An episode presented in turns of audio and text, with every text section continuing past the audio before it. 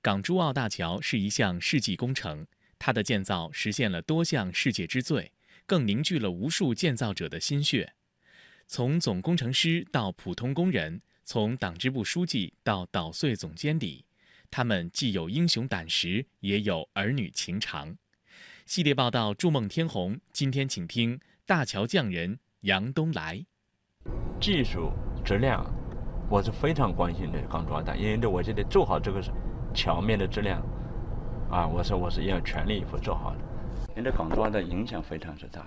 杨东来是港珠澳大桥桥梁工程 CB 零七标的项目经理。这位刚过天命之年的浙江汉子和桥梁打了一辈子交道。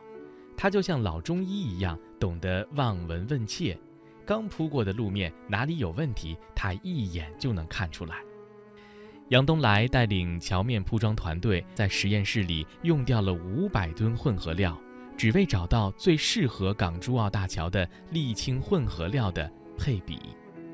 那样在港珠澳这个项目里边，我们从原材料的加工，到我们配合比的试验，前期的大量的工作。都是在开工之前完成的。我们两年的时间做了两百四十米的试验路段，做了二十七个代比方案。广东高温多雨，湿度高达百分之八十七以上，夏天桥面最高的温度达到六十摄氏度以上，这对于沥青混凝土的寿命而言是一个极大的挑战。在此之前，钢桥面铺装沥青混凝土寿命最长的是虎门大桥。也仅仅只有八年左右的时间，而港珠澳大桥的设计要求是十五年，这是一个无论在国内还是在国际都已经是最高等级的标准。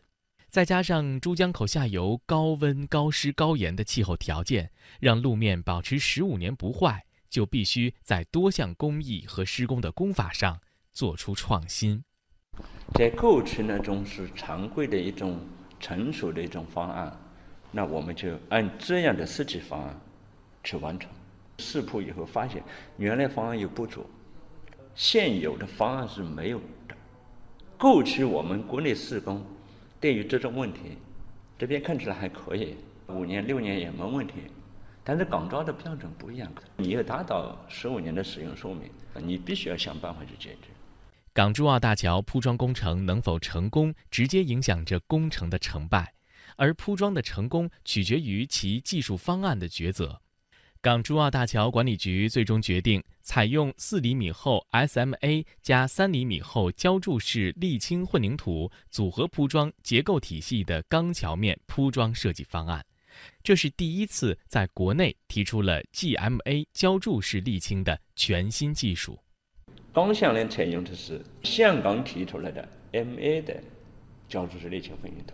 那么我们组合梁呢，是德国一些国家常用的叫 GA，是两种技术。那么作为港珠澳大桥采用了这个钢下来采用这个 MA 这个技术以后，它的脚生产周期非常长，就是把我们的细质料抗粉沥青先搅拌两个小时到三个小时，再把初级料放下去，再拌两个小时到三个，生产的周期要六个小时。那对于港珠澳这么大的规模来讲，用这种技术来的话，它工期漫长。接到这个施工任务以后，港珠澳大桥管理局联合中交规划设计院、华南理工大学、同济大学开展了这个前提研究，就是用 GA 的拌合工艺，用 MA 的接配来生产浇筑沥青混凝土，这个叫港珠澳大桥专有的。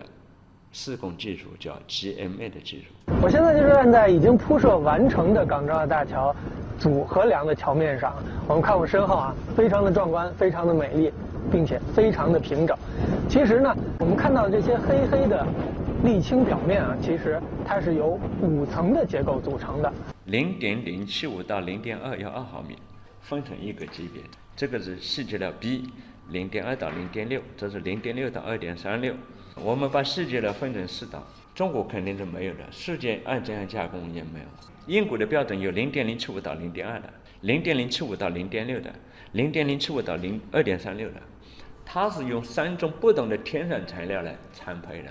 嗯，我们是用同一种材料把它加工成这种 A、B、C 的三个规格，这是这个技术目前只有港珠澳这个项目实现了，这是世界上最领先的。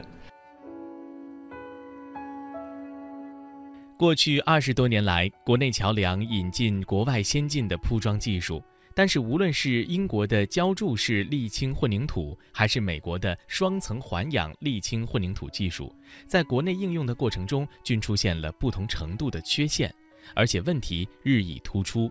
几年的时间里，项目组用掉了五百多吨原料，做了三十多项对比实验，才最终得到了目前最优的铺装方案。港珠澳大桥很多关键技术和施工方法在世界上没有任何经验可循，创新驱动发展一直是港珠澳大桥贯穿始终的原则。记者在桥面铺装企业的厂区内就看到了很多保留下来的失败样品。现在这个地方呢，就是港珠澳大桥的一个原料拌合基地。在这个地方，我们发现一个很有意思的现象啊，和港珠澳大桥平整的路面不同的是，在这个地方，我们看到了很多等级相对来说比较低，并且都已经损坏了的沥青路面。在我脚下的这个地方，这个路面它的很多的沥青都已经掉下来了，并且很多地方就像月球表面一样，都是坑坑洼洼的。其实啊，这些就都是。我们港珠澳大桥的沥青路面早期的时候的一些配比实验的一些实验路段。广东长大公路工程有限公司港珠澳大桥 CB 零七标段总工程师张玉才。我们这个整一个厂区里面，大概有呃上千个平方的这个。面积就是我们来寻找这个最优配合比的一个场地，场地里面跟桥上的这个环境也是非常相像的。大家看到的这一个呢，就是说浇筑室里面的这个，我们把它叫做鼓包。浇筑室里面只要下面有水的话，它就很容易会造成这种现象。呃，这里面是空的，当你车走过去的时候，这里的话就很容易破坏掉了，就很容易就烂掉了。慢慢的话，它可能一整个就越烂越大，越烂越大了。对这个整个。浇筑室的这个使用寿命都是有致命的这个影响的。